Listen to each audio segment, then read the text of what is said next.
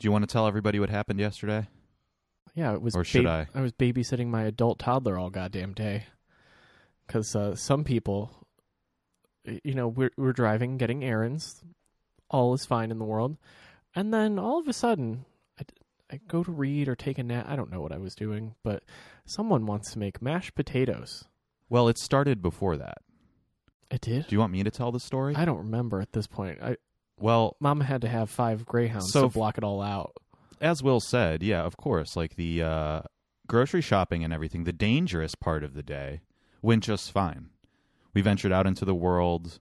All things considered, it was Four hours. Yeah, it takes four hours to grocery shop now, Mm. among other things. But anyway, but when we got home, do you remember what happened then? That's when it all began. Oh yeah, Schlemiel and Schlemazel all in one person emerged, and then knocked over like a wine bottle that, like an empty one, granted, We have a menagerie of empty wine bottles on top of our cabinetry. for reasons. Why don't we just throw them away? Uh, we Your should dad's just- not going to want them back. We should just throw them away. like that's Yeah, yeah. I they're know. grease fires. At the, they they've been up this there for what five years, probably point. forever. more. Yeah. Um. But uh, in addition to the wine bottles, there's also several Trader Joe's bags. It's also where we keep paper towels. So, Yeah. And some people like to just force things on top of things well, in a you know inelegantly. in the in the quarantine, we have more supply on hand than one typically is wont to do. Yes. So, in an effort to shove more paper towels than possible on top Mm. of the cabinets, I uh sort of like those those um machines in arcades that like push quarters slowly off the side. Do you know what I'm talking about? Uh, yeah, kind of. It was a situation like that where I put one too many things up there and it finally forced a precarious bottle down. Now, because we have a household full of useless glassware, The glassware was safely stored in a bag that I chose to use for the outing because going to the wine store, let me take the wine bag. It's got compartments, bing, bang, boom, done. Let me take these glasses out temporarily. The first time they've seen the light of day or air in years, yes. and that was their last day. Well, yeah, unfortunately. Yeah, well, that explains it. See, I didn't know what they were doing on the counter. I was hoping that I had a legitimate excuse to resent you for leaving your things around. No, no, no, no. but I don't actually. You just did a responsible thing. Yeah. Yeah. So this wine bottle f- is pushed off the edge, lands on six vintage glasses, all stacked on one another, yeah, and now only two survive. it was only four. It was only Or- it- four total. Uh, no, actually, mm, yeah, it was six. It was six. There was six glasses there, and now only two live. And only two uh, of the medium size, and none of the other size. Uh, yeah, I guess none. I, I think they're hidden. I think they're still hidden. Maybe there's more, but but anyway, this sends glass flying everywhere. Yeah. I mean, there's glass in the sink. There's glass in the hallway. There's glass on the oven. There's glass, glass, in my in grocery feet. bag. Yeah. There was glass in the glass of water that I was drinking, Yeah. which I discovered later. You didn't dump it out. What? I didn't want to waste it. I, I thought that I didn't have to say dump that water glass out. Don't drink from No, it. no, I drank about three quarters of it, and then I got a little piece, and I was like, "Uh oh." And I, How many shards are in your gut right now? I don't know, man, but I got a, I got a, I got a system that could digest lead, so I'm not really worried about it. Okay. Well, That'd be a funny thing to go to the hospital for during quar. I accidentally drank some glass, I Accidentally drank glass. and they're like, "Well, fuck it. We don't even know. I don't like. I." and I'd be like, "I don't know. I don't know either." so yeah, we finally get the glass situation resolved after much vacuuming, much sweeping. Much tiny shards in my uh, thickened heel. Oh yeah, there's still tiny, tiny shards in Yeah. the kitchen grout. No, uh, maybe a couple. But so now it's dinner time, and here we are. And I decide, uh oh, there's flies around our stock of root vegetables. There wasn't a lot of flies, just to be clear. We're not gross. It was a fly. There was a fly, and I thought this is bad. That was an outside fly that got in, by the way. Maybe, but I thought, okay, we need to get rid of some of this stuff. Okay. So I'm going to make mashed potatoes. Now, I was pretty sure I knew how to do it. I knew all the right ingredients. Actually, no. What we learned is no, you don't. I knew know why? most of the right right ingredients. But when I said, "Oh, do you want me to tell you how to do it the the good fatty way, like like a good fatty?" Because mashed potatoes are inherently a fatty food. Yeah. Like that's a fat kid par excellence num num snack. Right. Like if anyone knows how to make them, hello. Um, but no, no, no. I know how to do it. I'm going to make it healthier. Uh huh. Okay. Yeah, this So was what'd my you do? idea. I, so what'd you do? I um, well, I read part of a recipe. This because this is how I cook. I need a little guidance. So I read part of a recipe. That's where I got the majority of the ingredients from. And then I read Did the you just stop then? yeah, basically, I read the first step, and it said put the milk in the thing and start heating it up. So I did that. That's not the first step. Well, that's what that was the first step in this recipe. Take it up with the all recipes, folks. It's, it's not my responsibility now. My stopping reading is my responsibility. And I thought, oh, okay, I get the gist of this. Oh, I know. you start to heat up the ingredients, and then you just mash it all together. Perfect. Yeah. This will go fast. So I chopped up all my potatoes, chopped up my garlic. Meanwhile, the milk is simmering, the butter is simmering. I'm letting it all get melty. And then I dumped the potatoes in there and I went to town with the immersion blender. But Didn't cook the fucking potatoes. there was a critical step I wasn't aware of.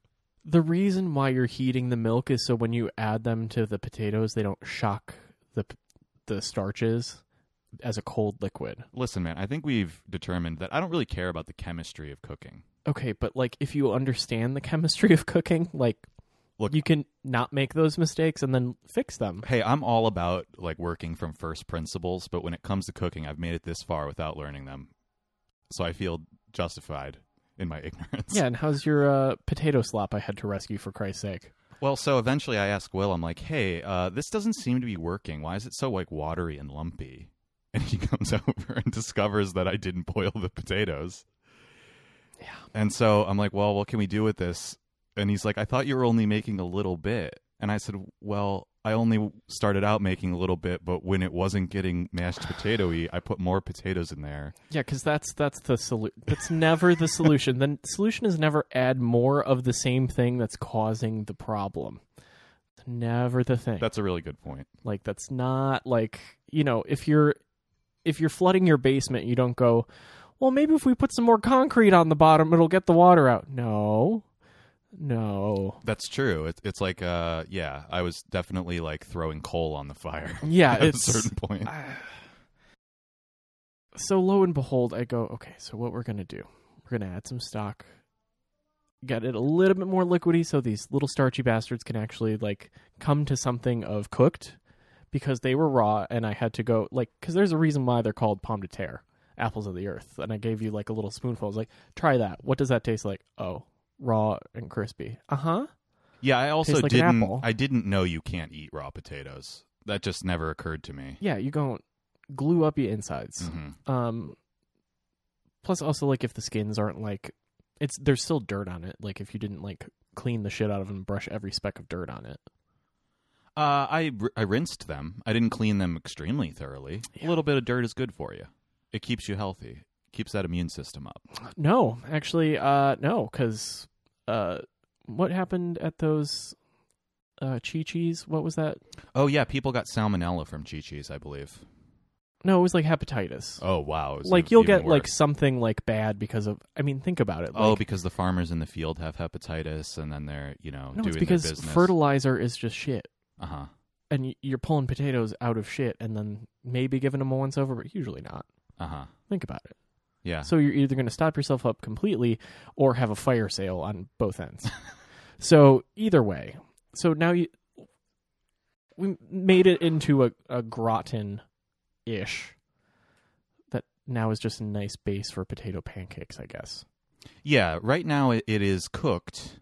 Will managed to get the potatoes cooked through a procedure of simmering then baking.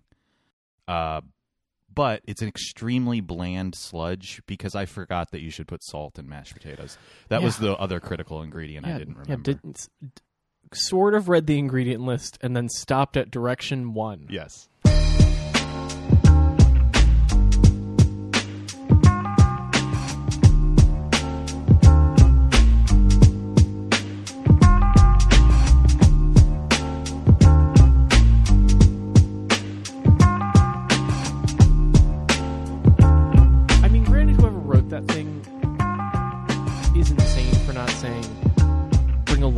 Salted pot of water to a boil. Add potatoes. Step one. Shouldn't that be step one? That's always you would step think that would be step one. You know what? But I, think the problem is that everyone uh, pretty much knows how to cook a fucking potato. So like you can't fault that recipe writer for being like everybody knows. Why are we like I'm blaming it on the recipe industrial complex. It was one of these websites where they have a five page long story before you finally get to the list of ingredients Oh. and subsequent steps. So Yeah. by the time I'd sorted through that and several advertisements just to get what I came for, I was exhausted. Yeah, that's Although I do take your point that it is a known thing that you need to boil potatoes, so that omission I can't really fault them for. I mean, what you're describing is the terror of current food culture, where you have to go like, "Well, my father was murdered in and the body disposed of in a well, and this is my uh, potato leek soup that I cry into for salt." yeah, like, what, exactly. girl? Get to the point. What? It's like, fucking mashed potatoes. There's not a story, well, it's like I rem- picture except it. in this case. Picture it. Thanksgiving, seventeen seventy. Well, no, that's fourteen ninety two. yes, you know. Um, you know, we got some people with the feathers and the guys with the the black shoes. They're having a meal. They're boiling a cauldron. They throw some potatoes in. Bing bang boom. Someone's got a cow. Mashed potatoes. It's my it's my favorite story. Uh, my people came over on the Mayflower, and you're like, whoa, no, you didn't. And this is not short story time. I know that you popped out kids instead of finishing your uh, English degree, right. but put it away. We, we're trying to feed some people here. Yep, yep, yep. But I don't know if that's better or worse than the the Bon Appetit culture of calling things cute names. Like a Caesar salad, they call it C sal, C A E S A L, two separate words. And I'm like, this is the dumbest thing I've ever fucking. I have to tell you, I didn't know that, but I hate that more. I think I hate that more. Like cutesifying Yeah. food to make it like irreverent. It's like, yeah, a Caesar salad is fucking delicious. Well, it's the millennial baby syndrome that we've talked about ad infinitum. Like, no, guys, just use the whole name of the thing. There's no reason to give pet names to anything except maybe your significant other and a dog. like because when I see that, I'm like, that's not even a word because I just pronounce it K sal, Yeah, exactly. I wouldn't. like a normal person. I wouldn't even understand what they were going for if I saw that written on a page. it's it's it's like the Instagramification of food, which you're like it already is. Like, just stop. Well, you know what? Maybe I suffer from this exact same problem. Like, you don't even have the patience to read an entire word. No, you. I I think So, I think the trauma of a bottle falling on your head might have you know. yeah, I was shaken up yesterday. That's for sure. It was also your come down day of being too high from 420. Blaze it up, bro. Yeah, yeah. I was blazing it up on 420 looking at waifus.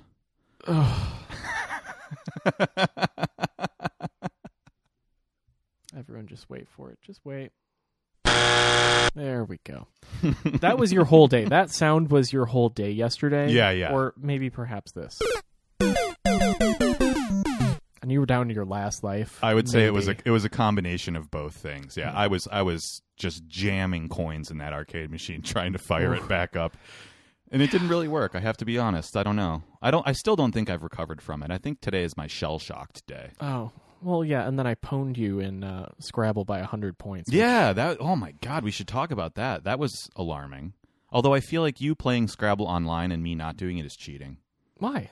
Because you can't do that. I'm playing against the, dummies. The Scrabble online game tells you if a word is valid or not. So you're learning all these words by just trying out the letters, and I don't have that luxury. I have to. I'm learning I have to remember it with my brain. I'm learning what words that I think are fine are that are not accepted by the Yeah, Scrabble dictionary, like quo. I was like, that's not a, a Scrabble word, even though in usage they don't like Latinet for some reason, but they like Old English. yeah. I wonder and, like, why that is. It be- Spanish Hmm, phrases. yeah, It's a very strange kind of. I don't know. I would really like to know who at Scrabble makes those determinations because they are fine with certain colloquial, uh, yeah, alter and alternative language things, but like, but the logic of them is not consistent. you can play G J I E, and that's a word, and I'm like, eh, it's G J I E. J I E. You can play J I Oh, E, J I E. Huh. and I'm like, is this is. Did you look up what it means, or Yeah, you just fuck know no. that you can play it? See, that's I just was like, sick, ten points. I was kind of joking about you playing online being cheating, but that's exactly what I mean. Is online players are accidentally good. I feel like it's fundamental to Scrabble that you be able to use the word in a sentence. Yeah, yeah, yeah. And if you can't do it, then you can't play it. Yeah, but what word w- did you not let me play? It was like the first one that was like a current word. Oh, uh, you you tried to play fleek, I believe. Yes, I did. You can't play slang words. But see, again, But that's, it's not a slang because it doesn't refer to- to anything outside of its own essence. it's still slang. It's not. I mean, Mhm. I don't know. This is the problem. Is like when the Scrabble dictionary gets updated in 2021, maybe it's in there. Hmm, maybe. But I don't know how they. You know, I don't know how they do that or what they decide is okay. Is it like a bunch of nerds going like, "We'll let that one go"? Yeah, I think it basically just comes down to in the Scrabble writers' room whether they like the word or not. If it fits the brand of yeah, Scrabble, exactly, exactly. Which is like, ugh. I want to play like a just colloquialisms, like just trash language. Yeah, yeah. I think a lot of people play with the understood house rule that, like, if you want to play COVID right now, that's fine. Or if you want to play, you know, yes, contemporary internet stuff, you can. do Yeah. that. Which I actually, I don't know. I don't know why I'm not amenable to that, other than It's like that's It's- all the words that you're consuming already. So like, it's not that like, I don't know. It it it deflates the challenge because you just have this whole reservoir of like garbage culture Yeah.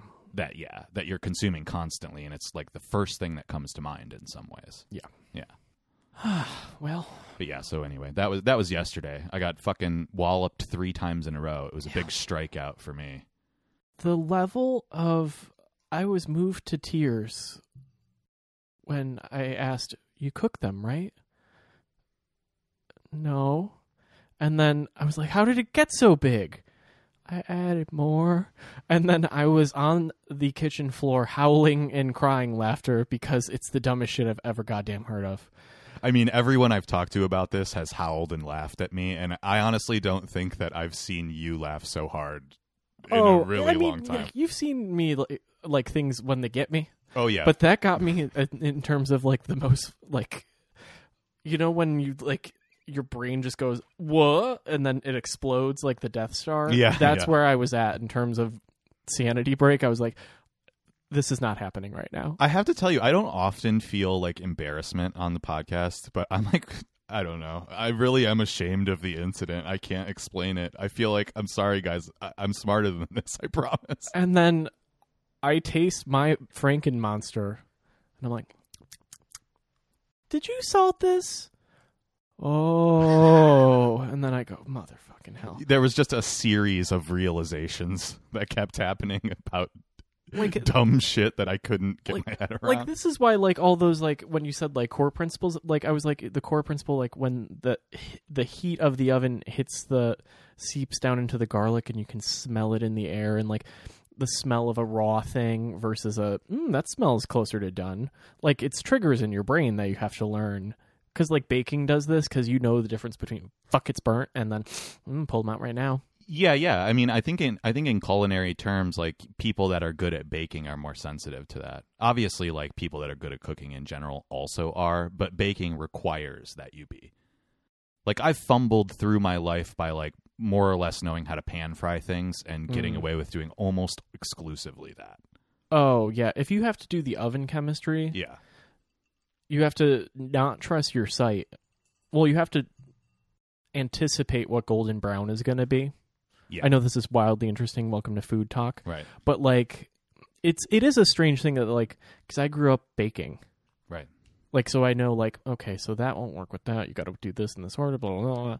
Like all the technical stuff you just have to do. Otherwise you're going to be like, "Why does this taste like shit?" But I followed the recipe to the T and you're like, "Oh, I did that out of order cuz I wasn't paying attention." Right. Oh, oops. Yeah, I don't know. I guess like I guess I didn't really grow I didn't grow up doing anything. Like my dad cooked in the house and I learned some stuff from him, but I didn't start cooking for myself until I was in college, I guess. Oh, I Because all through my teenage years I was just eating Wendy's and shit. I Oh. didn't like ever need to cook. Yeah, I learned how to bake as a little kid and then baked a lot in college and grad school. But I couldn't cook for shit. And still kind of can't.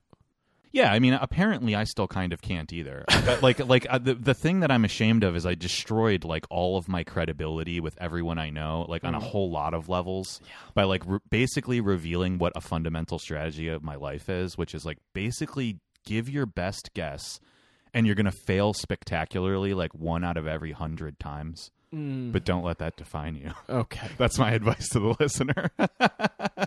take wild shots in the dark, all the while lording it over everyone else how smart you are. yeah, and then And then real- it turns out you actually don't know much about it. Shit. fucking charlatan. yeah. Jesus Christ. No, I think well the other thing too like you know I'm I'm soup boy, like I love it like cuz that's also planning flavors in advance. And Yeah, see, adding um, times and stuff like that like I think in terms of that math, Yeah. but I can't really do a fry right cuz it's always like a little overdone cuz I'm like a little afraid cuz I can't see what's going on inside. But it's f- open flame, yeah. so I can't like do that math of what's in front of me cuz I've learned not to trust my eyes Right, right. through the baking. Hmm. Yeah, that's the thing. I mean, I, I don't um I've always said that I'm not very good at describing tastes and smells. Like I think I can describe Yeah, I think I'm even better at describing like sound and especially visual things, but uh olfactory has always been difficult for me and I Hmm. think it's because I never really realized that you needed it. It Yeah. always, those always felt like superfluous sense, senses like even Hmm. when it came to my own cooking where like I would make fried rice and it would be a little fucked up and I'd be like, well, whatever. It's not the best, but it's fine. And I Oh. never like used that as an opportunity to improve. Oh, that's a mistake. Yeah. Yeah, no, you got to do that. Like you fuck it up once and then you go, "What happened?" And then you learn. No, I prefer to just not really reflect on my failures and ah, assume that they had nothing to do with me. Ah. Maybe the rice manufacturer made it extra starchy this time for some reason. And that's why I Hold on. I why is my phone locking? I forgot. Why don't you just why don't you just leave it on this setting? That's what my phone's on. You just lock it yourself when you're done with it. I can't be trusted. Okay, all right. Fair I, enough. I truly can't be trusted with technology to be open all the time. Mm-hmm. Uh, well, do you want to move on to the book portion? Oh yeah, welcome to book club. Yeah. So it's been again. I cannot keep track of time at all. I feel like I read Mao two a month ago, but I guess it was a week ago. It was like 2 weeks ago. And you know, I just finished submission today, and Will read both books in that amount of time, very quickly. I read Mao 2 in 2 days Yeah. in approximately 6 hours. Uh, but the way I kind of want to approach this Mhm. is that since it's unlikely that anybody in our audience read either book, maybe they did. I hope somebody did. That would be nice, but I doubt it.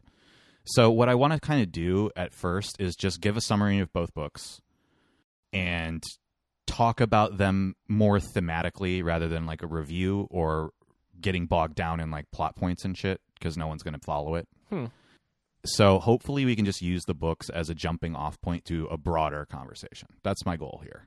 Well, I mean, at the end of the day, they're both books that are about the act of writing. But okay, yeah, yeah, yes, yes. Before So- wait, I, I'm sorry to cut you off, but before we get too far into that, can I just do the plot, Well, the basics? I want to set the stage that the reason why we're talking about them together is that they they share like you have Houellebecq submission in one corner, ding ding ding, and then in the other corner you got DeLillo Mao two, ding ding ding, fight.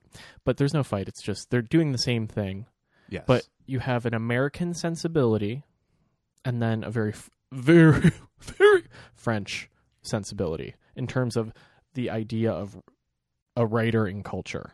Yes, and and I, right, you're right, and it's important to point out that the American book, the DeLillo book, was written in 1991, Mm-hmm. and the Hollaback book was written in 2015. I'm It was sure. rec- I It think was relatively recently. translated and published here. I think in 2017. That was the first time I ever saw it. But that's only to say, from a historical perspective, you have one writer addressing basically like the circumstances surrounding the fall of the Berlin Wall, and then you have another writer addressing the circumstances of like D- Donald Trump's election and like, um, in Houellebecq's case, certain like is- Islamophobia issues in France. Here's the thing: the French are always going to be fucking like xenophobic. I don't know. Like that's that's not necessarily specific to Well, we'll time get well, well, we'll get into that, but give me the publication date. Uh, copyright 2015. Okay, yeah. Translation copyright 2015. Oh, so they hammer that fucker out. Okay. Yeah, I think Houellebecq's a popular enough writer that his translations get done immediately. I don't think that they really. I think he probably. Uh, no, there's no. He didn't assist on the translate, which is odd. You know what? Uh, we well, l- let me do the plot thing, and then we'll get into that because I think you can tell that in the writing style Yeah. that that it's a translation. But um, so Mao two, we'll do the we'll do the older book first. hmm Uh, it's about a writer character named Bill Gray, um, who's struggling to finish his final novel. He's sort of the central figure in the book, but it also follows a photographer named Brita, who is there to take Bill's portrait. Not the drag queen, but yes. Yes. Um, she collects portraits of writers. Um, and Bill elicits her to come take his photograph while he's out in seclusion. He hasn't been heard from in 20 or 30 years since writing his last book. And he's Very never, Unabomber cabin. Yes, and never appeared in public. And so there's also a story arc with his two assistants um, and his publisher. But the broader world of this of this novel takes place um, concerning the rise of terrorism, specifically in Lebanon, but all around the world. Yes. Um, so in the background of the book is this constant dynamic between Andy Warhol and Mao Zedong. Which would have.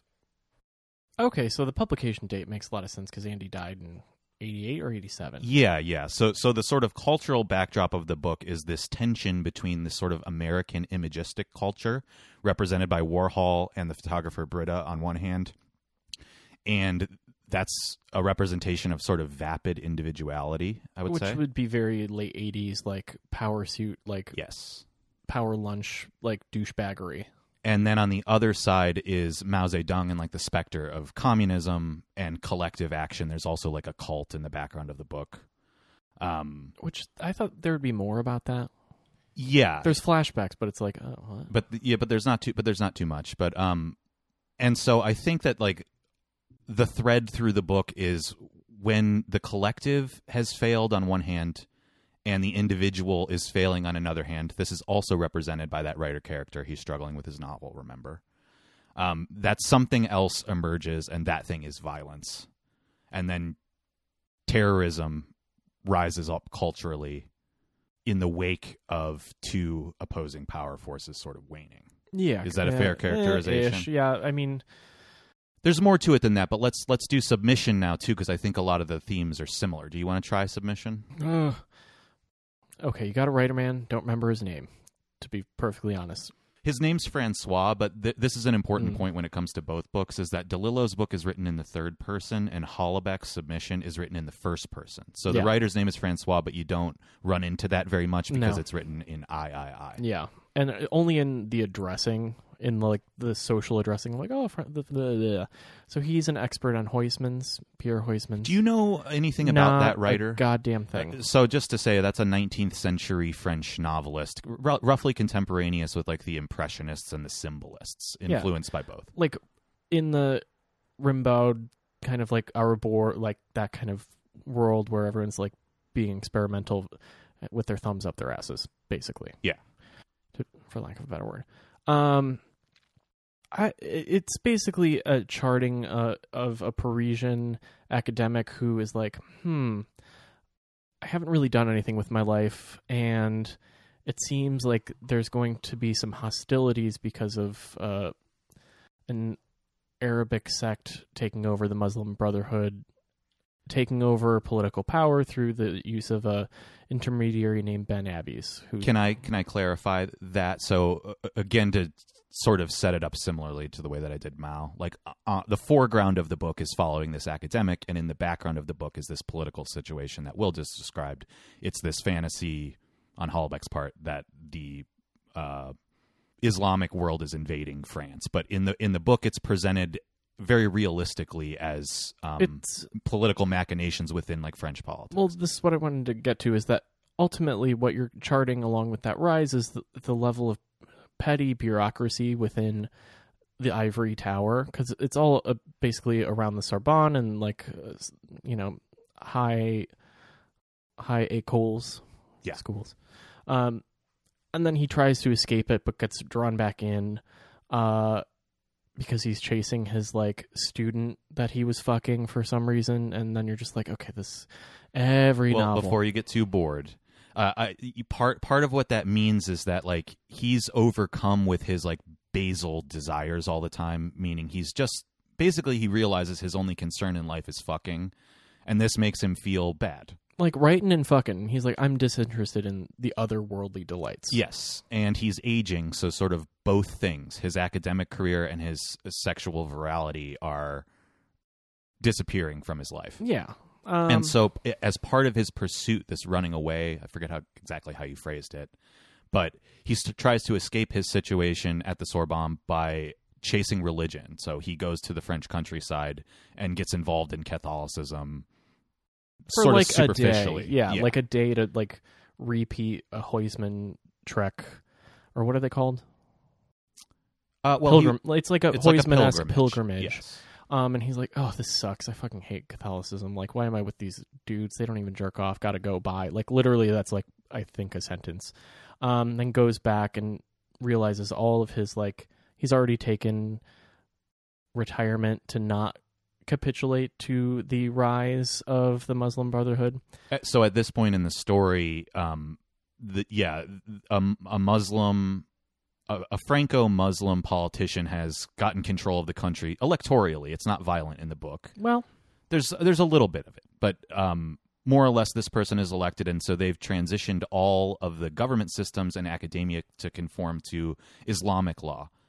Critically, not Sharia law, but they're Yes. but they're trying to institute like Muslim ideology throughout the schools. So he can't be a professor anymore because he won't convert. yeah, So now, at the point in the story that we are at, he tries to fill the void in his life with Catholicism. It doesn't work, and upon return to the city, Catholicism and hookers, which I'm like, yeah, Right. that actually tracks.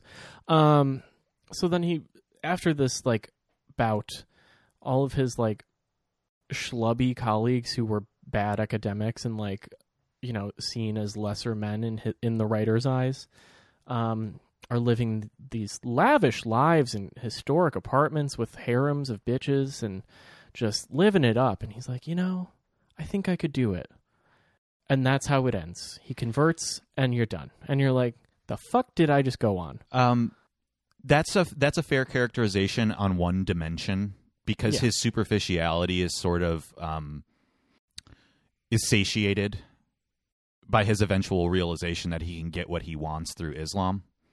Um, but at the same time, he also has a spiritual awakening to it.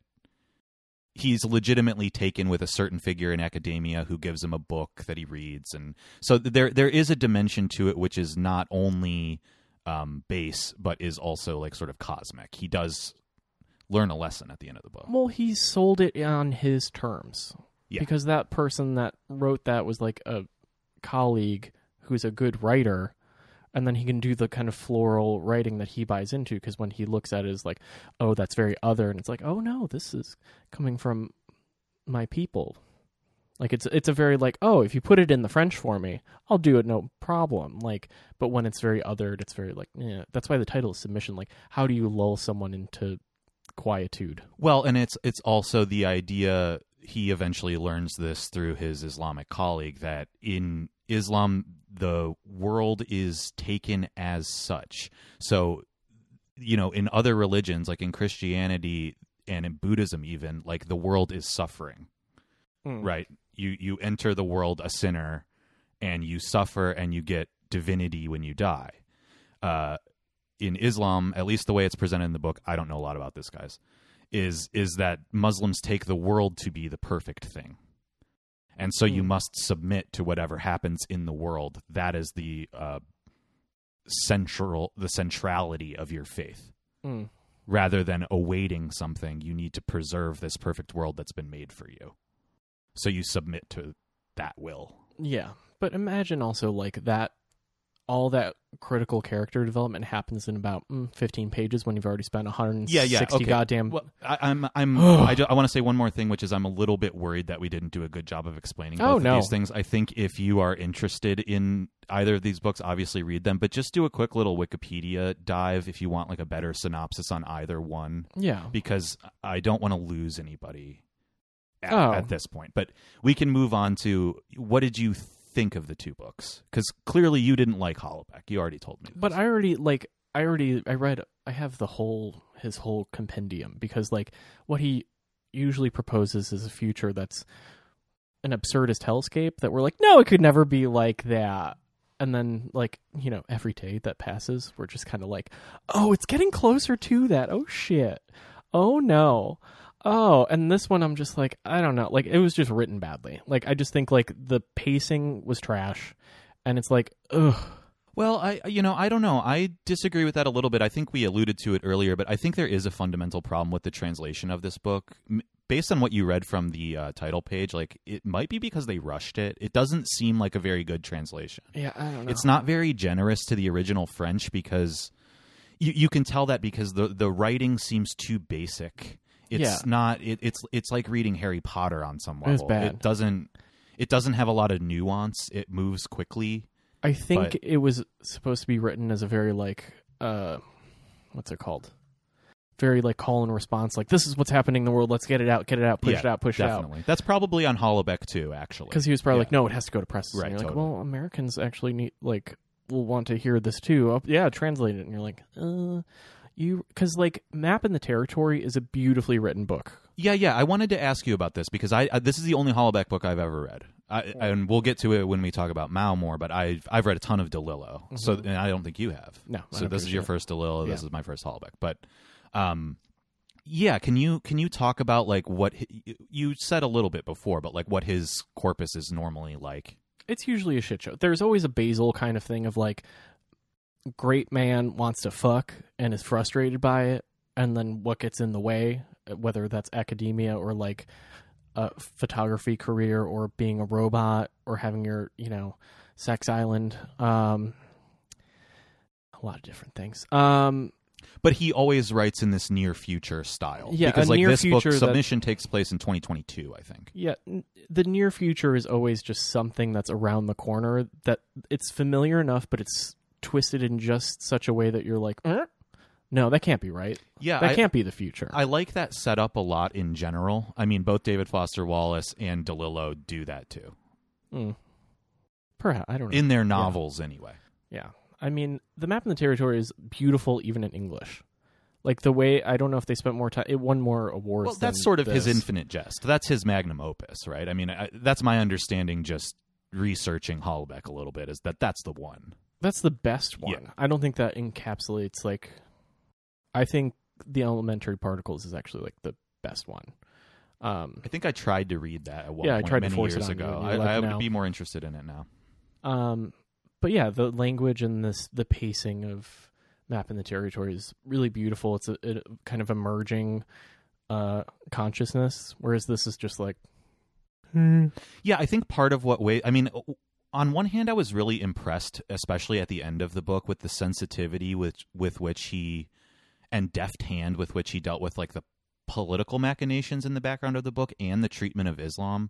Because the like um rampant narcissism of the lead character and like what I know just echoed through culture about Houellebecq I was really worried that like it was going to be outright xenophobic and it wasn't. I thought it was a really sensitive treatment of the material and was really surprising in a way because you think this is all leading to disaster and it and, and it actually wraps kind of beautifully for the character and for the world. the end portion of it is closer to the way that most of the other writing is. There's just no middle. Like there's no Yeah. arc. You have two dots and not even a line. You got one dot and another dot, and you're like, how do we, how did we of- get here? Part of me thinks that's intentional because the character is depressed. Like there isn't really anything. Ha- it's a very quarantined thing. Like there isn't really anything happening in his life because of the decisions that he's made. Like the middle portion of his arc is nothing happens because nothing's happening. There. I think I yeah, I think it's like the most bored character and the most boring character, and it's also like the most limited character because usually like in the other books you can catch these glimmers of Deleuze and Zizek that are just kind of like shoved in, but very Yeah. subtly. This is like one writer, and I'm like I don't know anything about fucking Huysmans. I don't give a shit. Yeah, it has a it has a very narrow focus on really obtuse things. But Like the ti- the the time period of literature that it's most invested in, I, I just am completely ignorant Well, of. I'm also thinking that it's closer to a criticism to ivory tower fuckheads Yeah, definitely. because like he doesn't teach. I don't think. No, the the the final um I mean Houellebecq. the the like sal yes the salutation page at the very end of the book Hmm. says is a short sentence that says like I never went to college. Um, if my portrayal of academia academia has any realism to it, it's due to this woman, and she, and the book is dedicated to her. Oh, so you're right. yeah. I mean, like, because it's it's a con- it's a condemnation of like the world will pass you by if you just stay in an ivory tower and think that ev- you if you don't care if you're like well i care about my one thing and that's my whole career if you don't care about the world outside you're either going to flee it or just be a a sheep person Well, you'll end up making some radical concessions that might not be very good for everybody else. yeah It's a really interesting critique on that level because I think that's basically right. Like, um, Eric Weinstein talks about like the capture of science academia um, by moneyed interests in a very similar way. Like the principle being that like scientists don't really do any innovative research anymore because that's not where the money is. So like as opposed to pursuing like um, a theory of everything, you, you know, because that's the main problem in the sciences right now is unifying quantum mechanics and general relativity into Oh, a, don't into a single. Well, I'm telling you, into a single equation.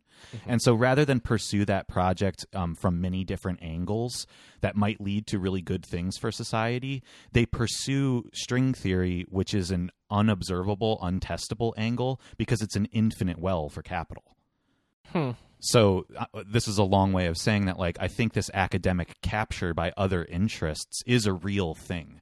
And approaching it like from a French perspective in terms of xenophobia was a smart idea. Because what he's trying to tell you is like you know be careful what you do in the ivory tower. It's not just you. It affects everyone. And you're being captured by something else. In this case it's Islam. That's the fiction but in the real world it's, money It's donors and Yeah. like whatever. Like, I mean, we kind of we kind of witnessed this in terms of Robert Wood Johnson, Johnson Johnson, the effect on Rutgers. Yeah, where where Will and I went to grad school, um, you could very obviously tell where the resources were going because Johnson and Johnson had like a building on campus, Oh yeah, and yeah, you know, like like the the mixing of private interests and academia was like so transparent. It wasn't even yeah. And even though it's a be hidden. public university, Right. it's like, well, it's the well, you see a similar yeah. thing too. Like, um, I was listening to a podcast with a guy that teaches at Yale right now, and Mm-hmm. he was saying that like they're making um every effort to not furlough or lay off any tenured professors or administrators, Hmm. but everybody else is fair game, from adjuncts to janitors to whatever.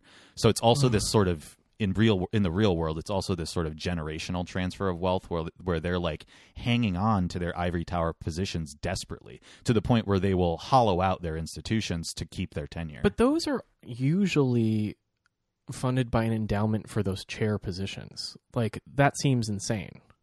Cuz all those old people don't know how to use a Zoom. you know, I don't know.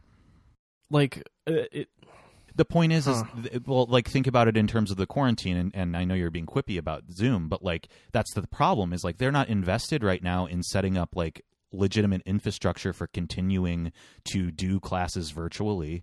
Um, they are in fact diverting resources from that which they should be doing into their own pockets to maintain their own authority, and it's this sort of incentive structure where it's going to collapse on itself eventually because if you have no students left to teach and no means to teach them your endowment will run out but they're acting as though it's infinite so they can keep paying themselves $190,000 a year you know which is insane because like the strange thing is like I worked very hard to get tenure and you're like, yeah, you did.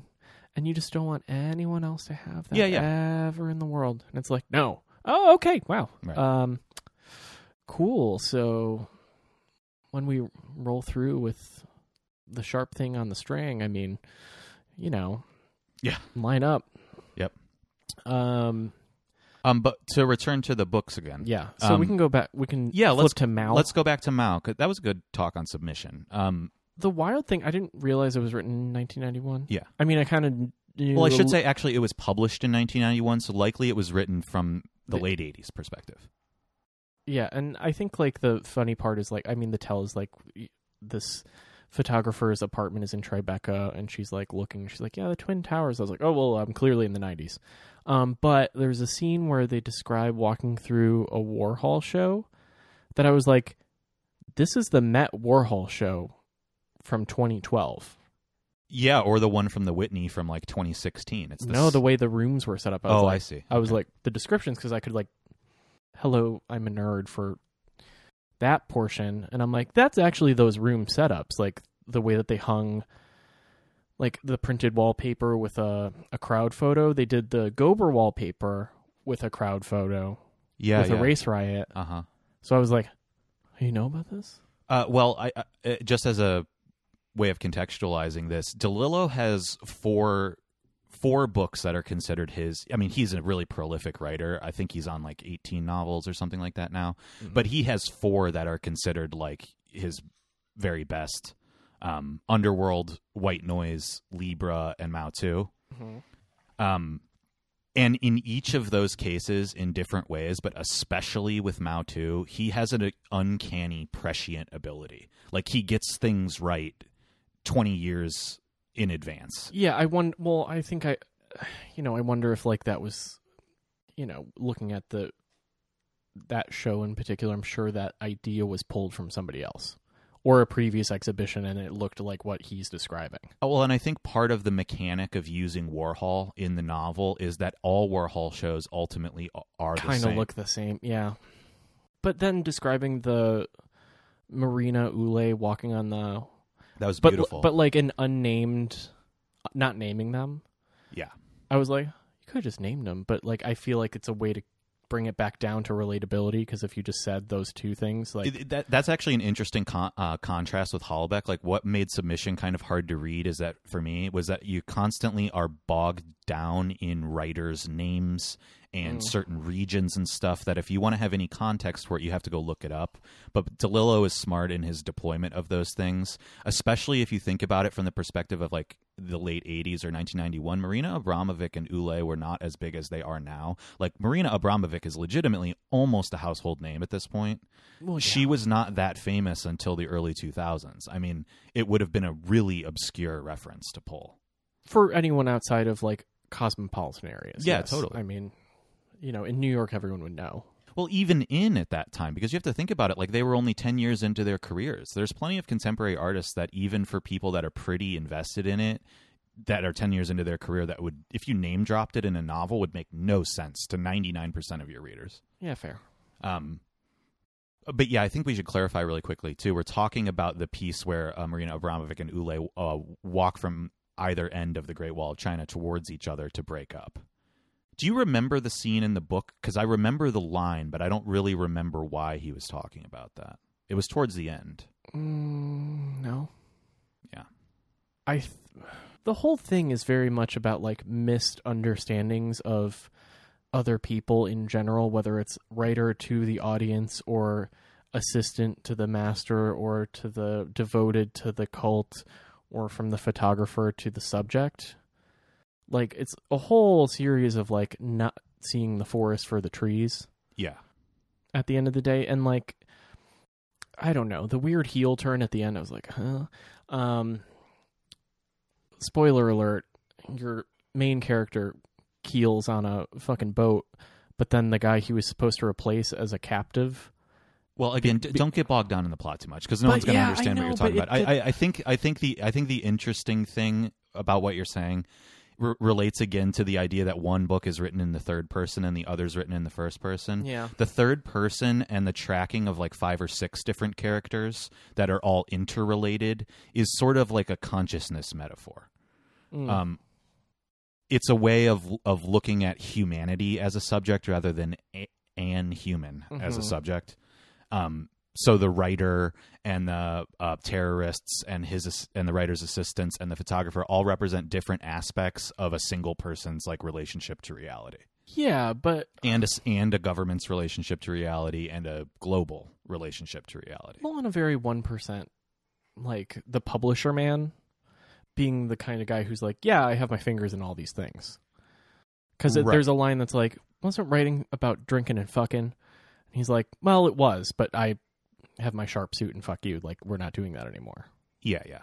um here we can go there's the more clearly we see terror the less impact we feel from art and i was like huh that's a good one uh we Yeah, wait, wait, wait. That, that that's worth talking about for a second because that is the thesis the thesis statement of the book in a certain way Yeah. is that with the with the replacement of um, novels because DeLillo's a writer, but I think you could apply art to this in general. Mhm. With the diminishment of art as a cultural force, um, there's really nothing to replace that kind of religious spirit. This is also tracked in the Houellebecq book. Yeah.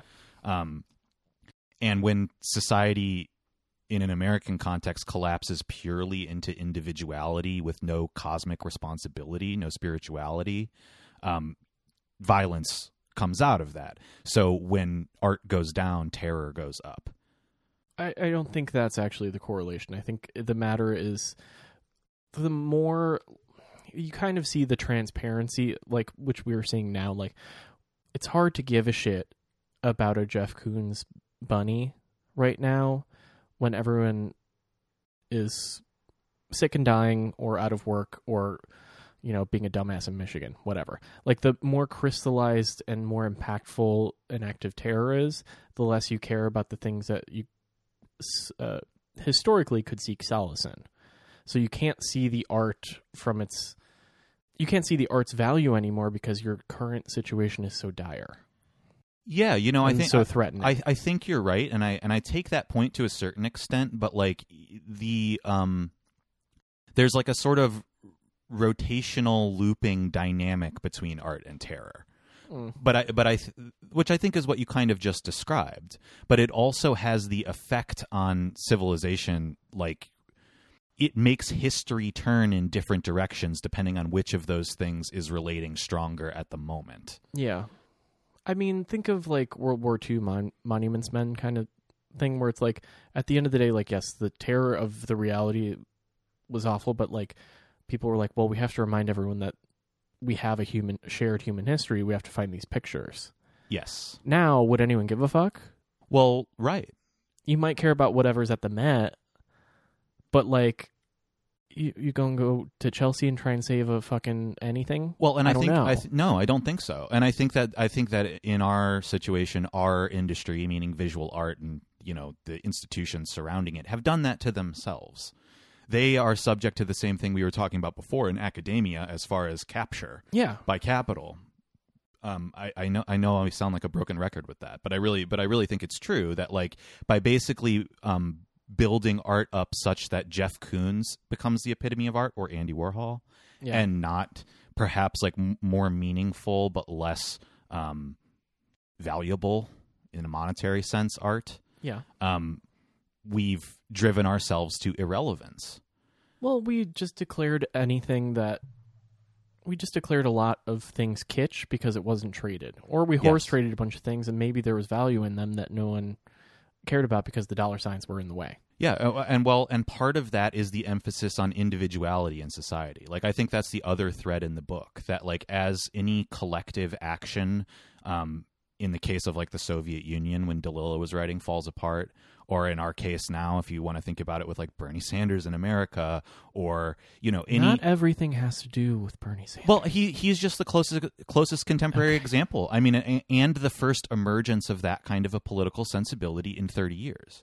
So I don't in think America, yeah yes. so i don't i don't think it, it i don't know i don't i'm sorry I but was i don't trying to make a funny point, but okay. i don't think that it's irrelevant um but as those things start to diminish and individuality is the only way that anybody relates to anything person to person or in a broader geopolitical space there is no room for art you Yeah. can you can only have that through sharing and nobody gives a shit to share anymore No, because you just want to go to a Yayoi Kusama, take your fucking selfie, and move Yeah. along your day. exactly like you know like this is the the terribleness that has behooved all of these like spectacle rides Right. like which we we saw the start of at that new museum show in like 2013 yeah Carsten Höller's slide. Yeah the slide and the, all that shit where it's like i just need to go and ride the ride. It's like well that's great for expanding the audience but what they're taking away is that it's about the sensation of it all. Yeah. and not in the brooklyn museum show version where it's like this is you know whatever. Maybe, there was maybe some- that's the start of it. I don't know. I I think I think you could argue that like the YBAs were kind of the start of it, um, and that show in particular. I mean, I think there was a certain like early '90s irony to the title, like obviously, Hmm. but I think they accidentally outed themselves. um, by making really gl- by making glamour the core of art rather than addressing something critical about the human condition. And I'm not saying that about any of those particular artists because I think they are actually good, but I do think that they were marketed in a way. But it doubles down on the idea. Sorry to cut you off. It it doubles down on the idea that like art should be scandalous and se- like sensational and like we should be like it should be the salons in the late 1800s like we should be uproarious and it's like I don't know. It's just a picture of the Virgin Mary, and it's sitting on some elephant shit. I don't know what to tell you. Like, Yeah, It's in beautiful. What in did- retrospect, how inoffensive like a Chris Ofili is. oh, but but I was coming to the same point, which is that it, it, even the term young British artists as a movement was just a marketing thing because there was no real thrust in art anymore. Movements had disappeared, so they had to be manufactured. And by deciding to do that, like just through, um, I don't know, a completely artificial umbrella of sensation, you see the same thing with Neo Geo and other movements in the late 80s where, like, we need a way to tell people a story when there isn't one happening. well, think about what was happening at that time. So, like, do you remember Cool Britain as an as like travel thing? No, explain that. like cool cool britannia or cool what like it's the era of spice girls and maybe it was a like a you know a british anniversary i'm not sure but like the whole idea of cool britannia like we got all these exports chupa chups you got a spice girl you got a uh, ab fab you have all of this like cool english shit for some reason in culture and i don't remember why I, it's a, like a tourism board ish thing i don't know why were they hard up for money i don't know but like Well, in that era you also get in the same way like we exported AbEx we get the sensational like schlock yes. exported back Absolutely. That's a that's a Or really that's a really interesting. And and I think like um I think I have a partial explanation for that, which is that um yeah, like Britain did owe the world a lot of money because of World War 1 and World War 2. They were still paying those debts and much like into the late 90s yeah, I think the last World War 1 debt was paid off in the early 2000s. They're probably still paying World War 2 debts. hmm Um, so not only were they hard up for money, but like um, the deflation of the 70s affected the entire world. Um, the boom of the 80s was real for the entire world, but it also consolidated everything, much like is happening. when now. was that one giant do you remember that one giant transac- transatlantic plane what was that called the Concorde? yeah when was that The Concorde was active from like the late 60s until the late 90s. that so this might have been like the last gasp of like ride the Concorde, get the fuck over there kind of situation. Uh, yeah, I mean, I, I think they were. What my point was is that I think they were moving in the same direction that a lot of economies were, it, towards tourism and service industry and away from production. Yeah, because they couldn't produce shit. No, and they and they had uh done what the United States did and outsourced all of that stuff to Southeast Asia. So it was like a, it was a product of rebranding, and the example of AbEx is really interesting to me because while uh, the story around that, for those that don't know, is that like abstract expressionism, it's been more or less proven at this point, was like um, propped up by the CIA as a propaganda tool worldwide after World War II. That to we were great thinkers, not backwater hicks. Exactly. Uh, But not but not only out of this like self-indulgent spirit, it was to show the world like look how much space we have, look how much freedom we have. And if you think about what those paintings look like, um but those paintings barely fit in the spaces they were made in. yeah, of course, that's you know. Um but so it's an interesting idea to me because like ours was like sort of a, a cold war like psyop and theirs was a marketing. Well, we also it's really instructive to the theme New York did that though.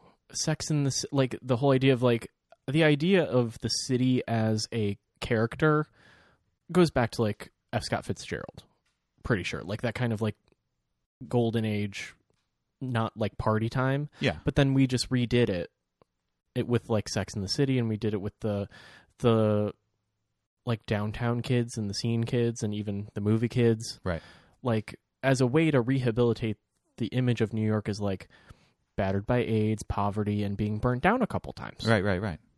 Well, yeah, yeah. I, I, I was going in the same direction to point that out. That like at, at certain moments in history, as far back as F. Scott Fitzgerald, probably for all time, there are these sort of necessary moments where things redirect. But what I think is instructive about, you know, again, AbEx versus YBA is one is a marketing thing, one is a psyop thing. Yeah.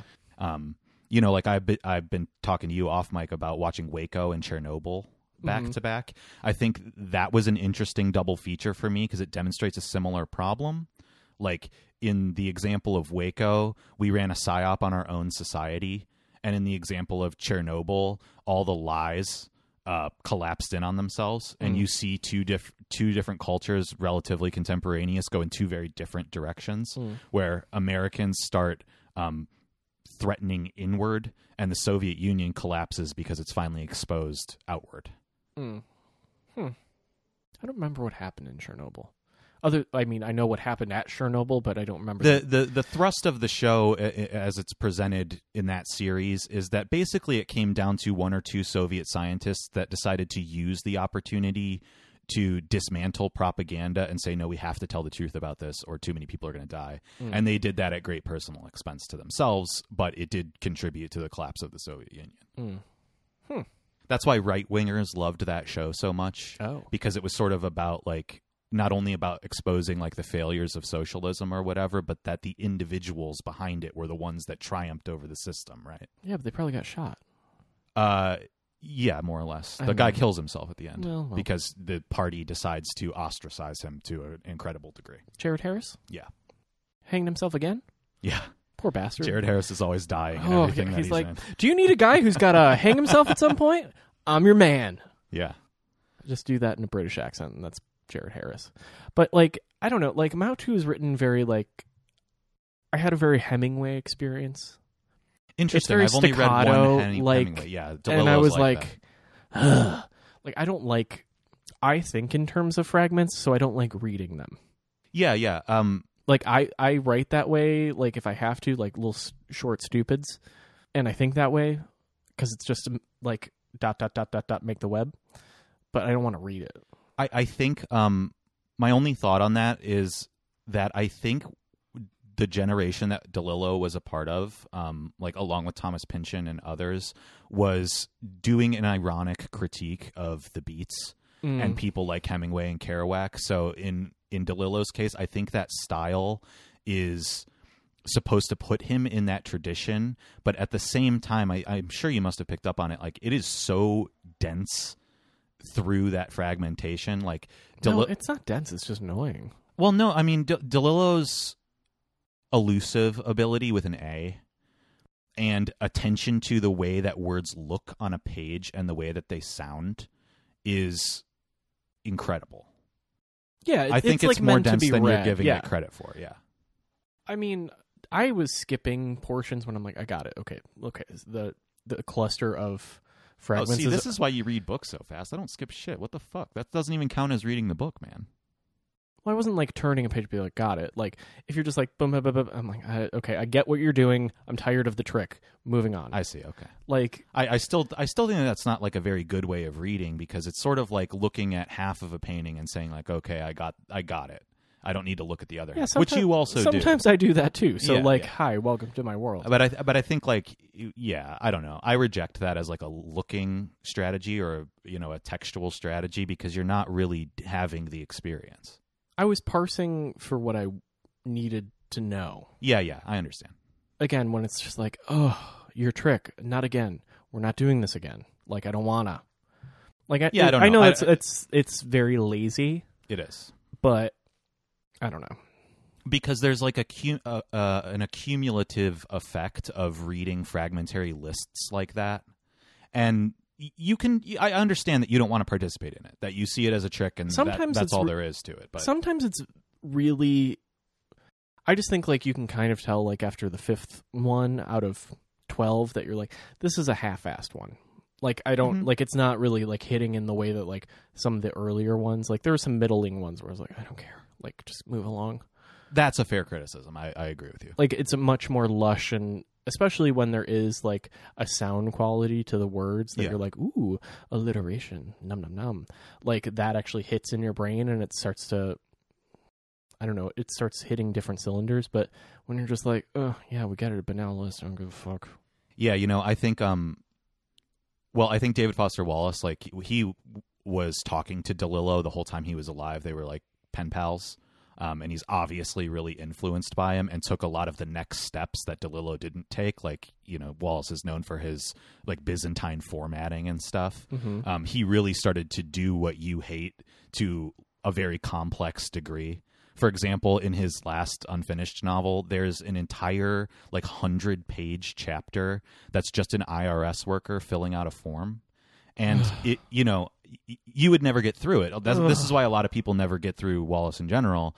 Is that like the experience of being bored while reading it is like looping back on what it's about in an interesting way. So like that's one of my favorite chapters of writing ever.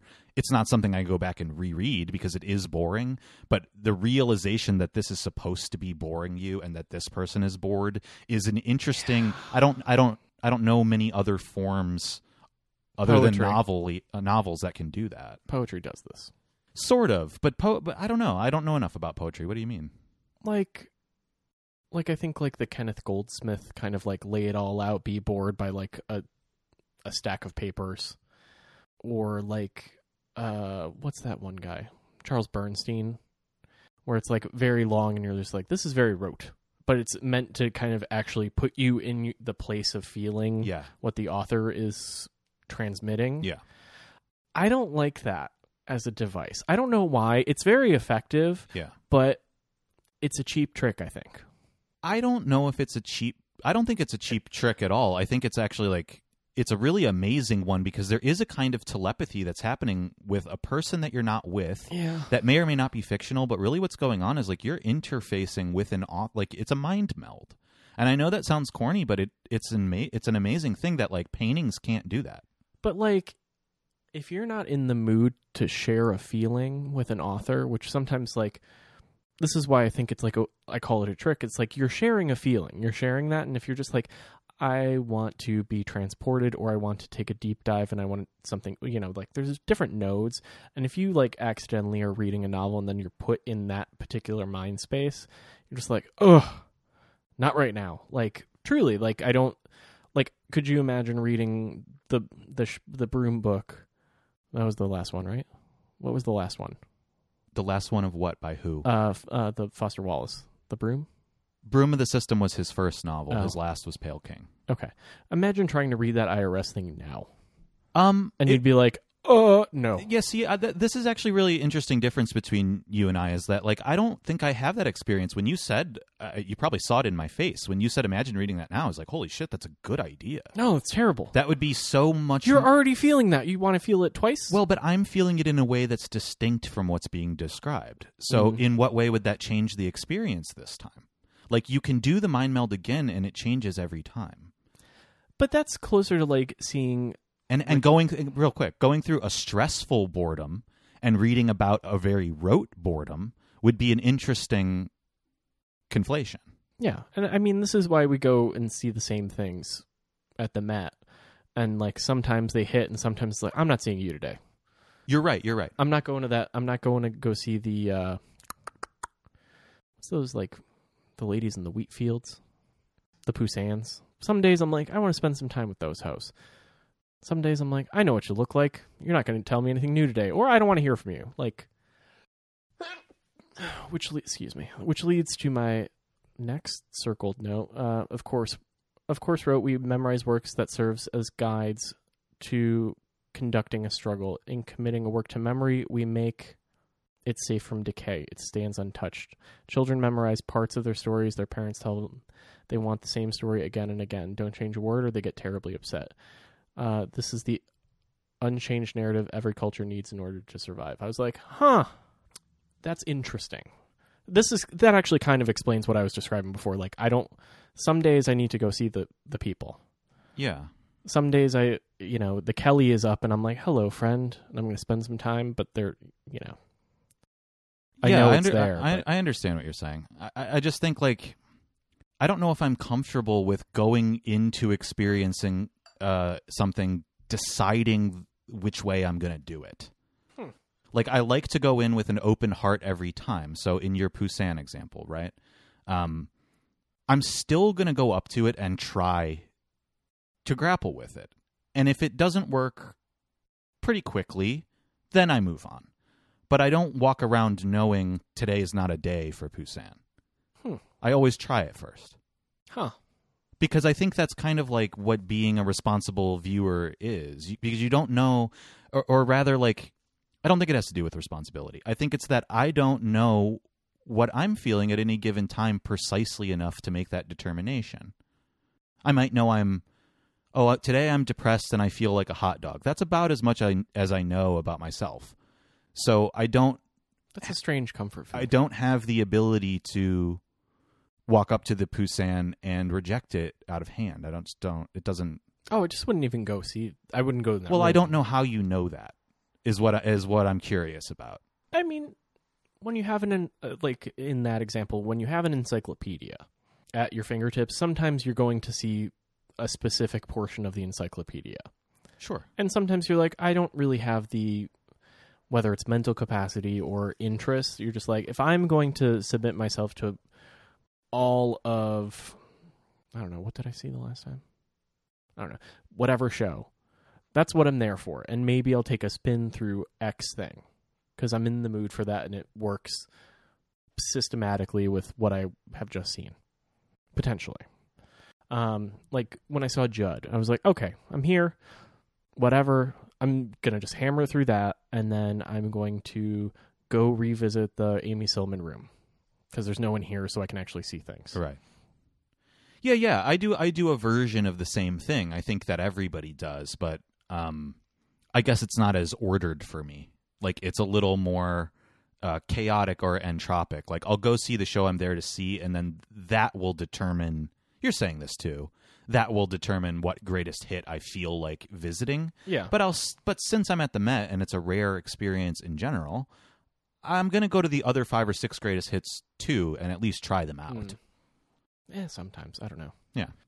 it gets tricky. I, don't- it, I, I get I don't know like I'm trying to find a category or a label to put this under because we're not exactly talking about mood and we're not exactly talking about like connoisseurship or taste and we're also not talking about attention exactly but it is around how do you determine what to pay attention to or what you feel like paying attention to.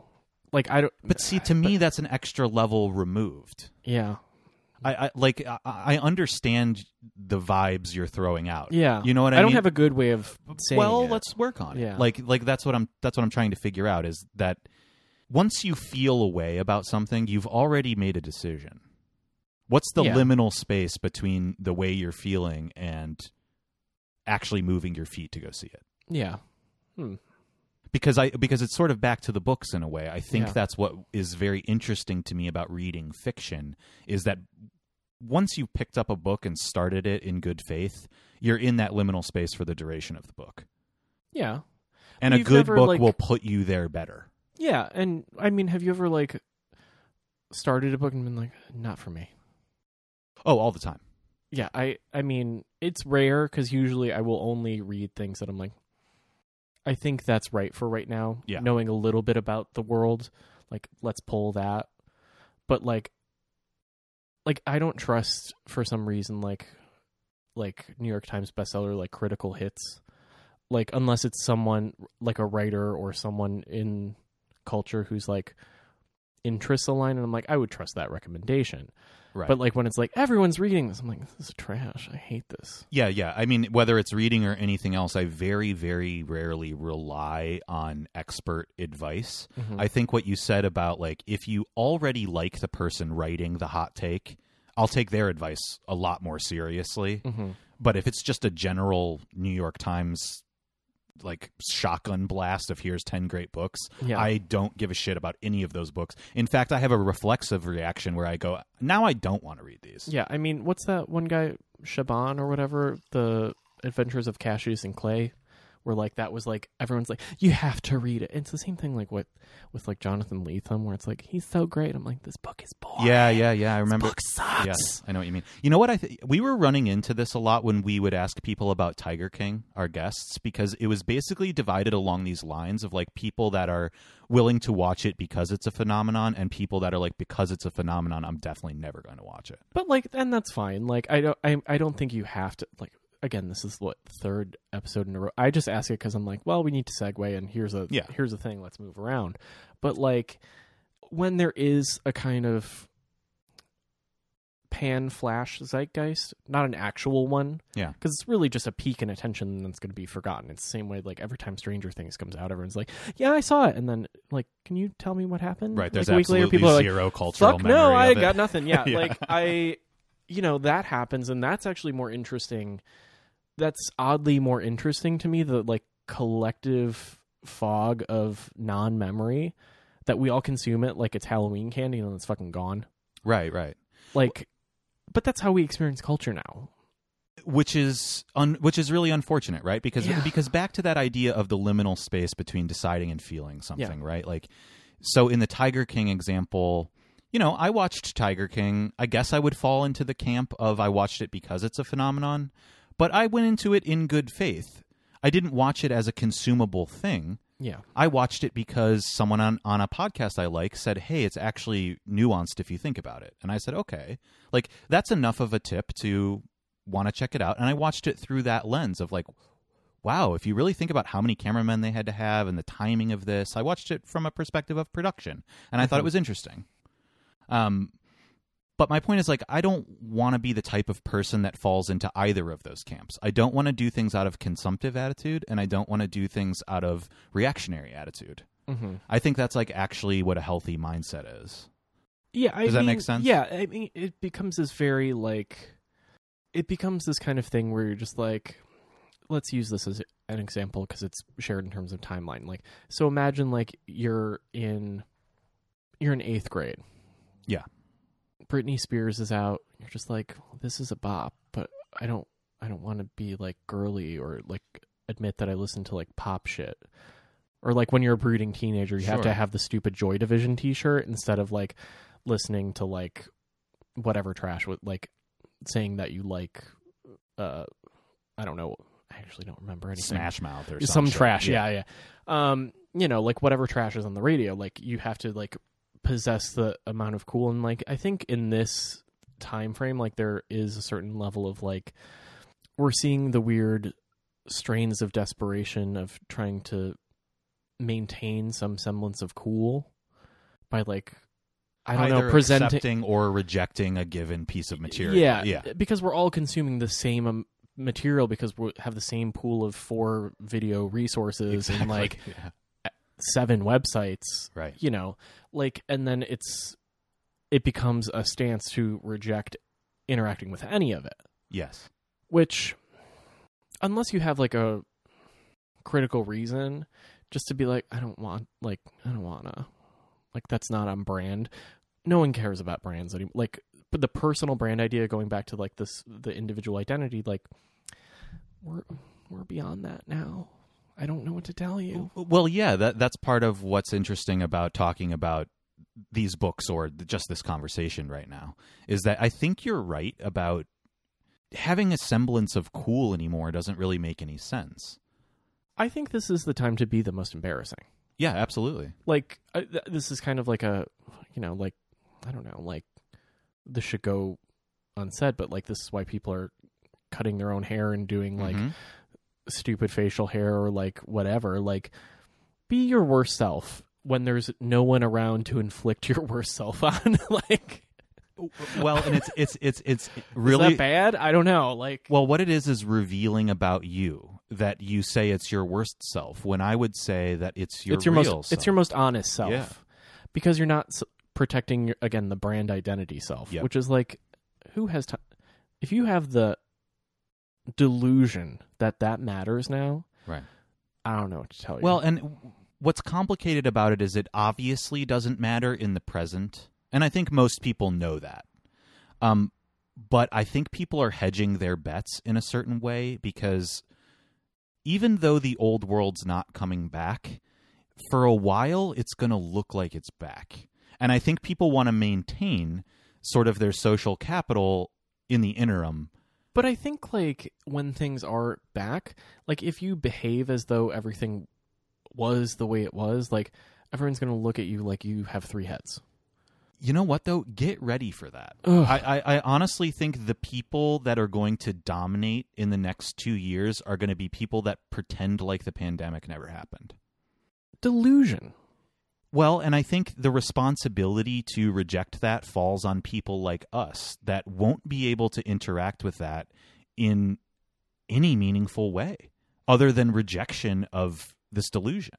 But there's going to be a lot of collective delusion in the next couple of years, and it's going to be really eerie. Well, you because know? it's going to be a lot of self-soothing.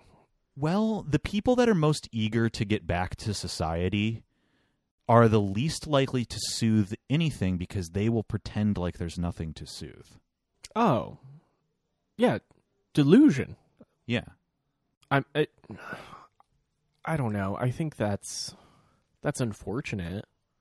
Is the the nicest way to say it, but like contemptible is the next step. It is contemptible, but unfortunately, I think those are most of the people in positions of power. That's why I think it's an interesting conversation because how many how many people that are properly self self soothing and allowing their authentic selves to show are going to be able to maintain that when power goes back to quote normal. Mm. I think it's incumbent upon people that feel uh, empowered by this tragic situation to make sure you maintain that when we're through here. Mm. And I'm very skeptical because that's just my nature is pessimism that people will be able to do that at scale. Uh, you know, Yeah, I don't know. I don't have a good retort to that. no, there's nothing. There's nothing to retort. I guess. Yeah. uh, you know, what do you make of that, if anything? I. This is why I brought up like that that CSAL. Yeah. Like it's just like what the. F- why are we trying to do this cute? Like why are we even? Why are you trying? It's it's the old Mean Girls thing of why are you trying to make fetch happen now? No one gives a shit about fetch. No one ever did. What the fuck? Like this is insane. like I can't like believe that you want to push like cute verbiage, like sweet green verbiage into the world. Basically, is what I'm saying. Like that kind of wor- that kind of late twenties, early thirties. Like I have my cute loft in Greenpoint or Williamsburg because I can't go that far because then it's just scary because it's off of the not on the L. Like get wrecked. Like I don't know what to tell you. Well, You're not going to have your marketing job anymore because well, Well, you, the thing that's scary about that is that those people are working from home right now, and their reality hasn't changed very much. But this is a Houellebecqian kind of problem. Of Yeah. They're in their small towers affecting really banal shit and trying to pretend that nothing is happening outside their window when everyone else is like, the fuck are you smoking? And are you insane? Are you high? Just tell us you're high and then we'll actually be like, oh, okay, you're cool. But you're not. You're like, no, I wake up at six and then I do some cardio and then I fucking get to work at my MacBook Pro. And you're like, shut the fuck up. um, but I, I guess the point that I'm making here, that was very astute, but I guess the point that I'm making here is if you're not one of those people that's waking up at six in the morning and just being gung ho about all this bullshit, um, do not accept the authority of the people that are doing that. Do not do that. but like, I mean, like, I get, and I'm very this is my concern. Yeah. Is that the rebelliousness that's really easy to feel when nothing is at stake is much harder to maintain when there's a lot at stake.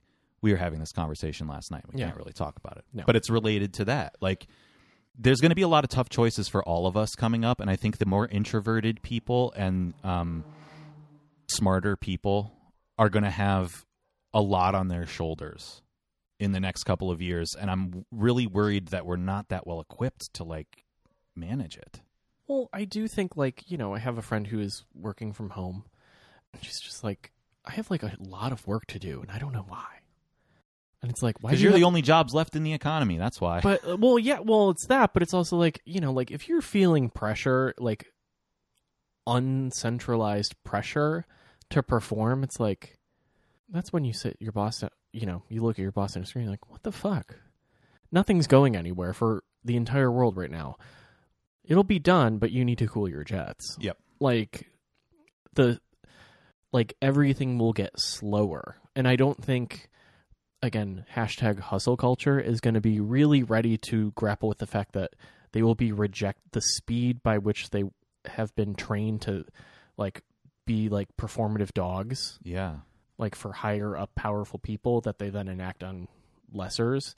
Like truly, like you're gonna try to peddle something that everyone's gonna be like, no, we're, we can't, we don't want this. Yeah, we don't want this anymore. We don't want this at that speed. We'll Right. do it a little bit more. It's gonna get a weirdly like woo woo in this, not the woo girls way, but like, like we'll we'll feel it out. We'll kind of pace it at a more natural rhythm. Like, That's very optimistic. I I hope that that kind of um, fluidity and slowing down permeates society to enough of a degree. I'm very worried that it won't, though. I mean, I, I'm saying that as someone who's very privileged right now to just be like getting fun bucks and like no responsibility. And I can say, like, you know, I look towards my future and I'm like, we're going to have to slow down. Just logistically, you're just going to have to do that. Yeah, yeah. And like, I don't know, like it.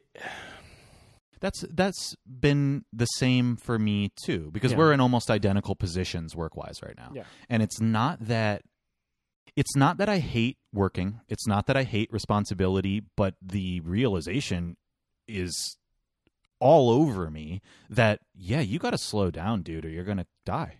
Yeah, I mean, Like, like, whether that's a spiritual, you know, whether that's literal or figurative, it's like I can't do this anymore. So no matter what, I don't know what I'll do, but whatever situation I enter into will be with the ethos that like, hey, uh, we're not going to do anything fast anymore. I yeah, and I think like because like even the idea of like you know at the start of this, I was like, wait, you're taking my email away? They're like, yeah, by law furlough, you can't have an email. I was like, Right. what? Because we're just like prone to be like, I need my fucking email, and I'm gonna check it compulsively, obsessively, like thirty thousand times. And you take it away from me, I'm gonna kill somebody. It's like, well, you know what's nice? It's nine o'clock in the evening. Haven't looked at my phone except to throw a buzzer out. Right. Um, and why did it lock? That's new. Okay, shouldn't. Um, like that's nice not to have that compulsive like. I care about work all the time. It's like we might actually do that thing, that weird like French thing where it's like, well, you're not working. No one can send you an email. And if anyone responds to you, they can get fucked. Yeah, I mean, this is sort of back to what we were talking about with the books, but I'm concerned that like individualistic American culture will not allow for that to happen. I think the economic reasons I've like hit over the head a million times, they don't need to be reiterated, but yeah, I also think that there's a basically like um societal spirit in this country that is going to do everything possible to get back to hyperspeed. And and th- this is my but this is my here's my here's my further concern is that like we can talk all day about how healthy it's been for us to realize you need to slow down and how maybe a lot of people are going through that Mhm. but we are also going to have to fight to slow down. And that contradiction is what I'm really worried about because how do you maintain the ethos of a healthier lifestyle at the same time that you're having to like take a chainsaw to all the extroverted maniacs running around that just want to run run run run run? Yeah, you're, we're going to have to fight and maintain our cool at the same time. Like it very zen like monk thing of like i'm calm cool and collected but i am fucking up a room full of 30 of you right now blindfolded but like this- everybody's got to get on that level This is what I mean. Like, I think when the chain reaction from the very ground of like, you can't you can't put the engine in hyperspeed if it's a bunch of porgs just bouncing around. Yeah. Porgs being like people on the ground going like, no, like we're not buying what you're selling right now because we're going to because this is capital. Like we're not going to buy anything right now. We just went through a time of uh, no manis. Like we're not going to jump right back into getting that machine running. Like we will want a job, but you know what? Maybe I do have to take care of my family members. Like actually, Yeah. I'm only going to take a part time job, or I'm going to not do. I'm going to not engage or go back to school. Like because you know, I told you one night I was like, do I have to learn how to code? right right Like, right, I don't right. know. Is everybody's something- feeling that Yeah, too. like maybe that's a thing. Like there will be a vacuum of people who are like, I shan't engage, uh, alongside people who are like, I don't have the material funds to engage. Totally. Uh, unfortunately, this is the pessimistic side of that is that the incentives are such that the people that truly don't have a choice um, will not have the will to fight the hyperspeed they will be forced to go right back into it and increase the ranks of the hyperspeed folks because they don't have a choice. And those of us that do have a choice have to make the choice I to mean- be poorer and reject the unhealthy attitude of acceleration. See, I'm not down with this be poorer thing, but You're going to uh, have to be. Like but- that's the reality of it. but I do think like with with what like I I think is happening in people's personal freakouts like on these higher levels like as much as they're trying to work they're probably like at some point they're going to have to just like Jesus take the wheel the moment and be like, "You know what? There's nothing I can do right now." And that's going to be a strange acceptance where our culture is like figure it out. And Yeah. when the question is there's nothing to figure out in your world, you're not a doctor. Again, it's not rocket science, Ryan, uh, rocket scientism, uh, and Title. and you are not a heart surgeon. Calm down. Yeah, calm down. Just like uh, I, I think that's a hard realization that people are going to like. I've had that conversation in retail where I'm like, "Are you curing cancer right now?" But but are we curing cancer? No, but you're not making your okay. But what's the problem? Well, th- this is interesting because I think that you are a leading uh, a leading expert in this field. Your management style in your professional life has been doing this for a long time in a weird way. Um, I think for a lot of the rest of us, we're going to have to learn your skill set in in a certain sense because you let's use the speeder ups versus the slower down binary again if you're a slower down person, you're going to have to realign the incentives of the fast people. Mm-hmm. And there's strategies for doing that that I don't feel well equipped for, but Mhm. I think everybody should think about that. That find Yeah. find people in your life that are good at talking manic people off the ledge. Oh, I, fucking black belt. Jesus. wink wink and learn from them how to do that. Because that's that's going to be a critical skill in the coming days, I think. Yeah, I mean, yeah, I had a conversation like hmm, what is this like a month and a half ago like where I was like describing someone as like, you know, sweet as pie, dumb as a box of rocks and then the response was we're she literally said, "We're not fucking doing open heart surgery. Are they nice? Keep it." Like, yeah, Yeah. done. I was like, "Wow, I just got this mirror back to me and the first time I was like, "You're cool. All right." Yeah, yeah. Like high fi- like it was very strange to like finally have someone who's like i like the speed but we don't have to be assholes right. and i right, was like right. oh we can set you on the golden path dear like it's fine come with me like we're gonna Right. do this together like it was kind of cool Right, because none of these things are truly binary. It's a spectrum. Yeah. And so, right, you, you know, everybody has aspects of both things. Like, try to figure out uh, to the best of your ability where you are and who can pull you in the right direction. yeah Yeah. and like extend that to other people like i don't know i like after a conversation yesterday i was like and we've talked about this before where i was like i should just open an hr consultancy for every gallery and just be like hello you're all bad at this and you could all be sued if anyone had balls and wasn't afraid Yep. Yep. truly like You know, that's Hello. an, that's an interesting challenge for you, but what you're going to have to dismantle is an entire industry that's built on fear. Um, that's a Yeah, really don't know how to different that, yeah. challenge than doing that an, on an individual level. yeah But the thing is, you do know how to do that, but now you have to scale it up, which requires a different kind of learning. You have to get Yeah. interested in, not in the organic learning that you're able to intuit, but in the systemic and technical side of it. oh which i think is fun You the technical part is kind of fun Will, I think we have hours and hours of recorded evidence that you do not think that that is true. it tickles me i don't think it's fun it does tickle me in a way but you know. It does, but yeah. So that's where we are. Um, this episode is really, this really, is really long this is really fucking long. It was a good conversation, though. Yeah. I'm very proud of it. can we end it with the unboxing oh, I forgot you were going to do that. Yeah, let's do that. Describe the size of this fucking box. So I'm looking at maybe a box that's like ten by seven by seven inches. Five by f- five by five, and yeah, I don't know. It's a, it's a box that's about the size of like, um, a really old school clock radio or something. What kind of size ass clock radio? like from the did you have? '60s or something. It's a it's a horizontal boxy box. It's the size of like a smaller than a Tide box. That's a better example, yeah. I think Andy Warhol Brillo box callback, but smaller.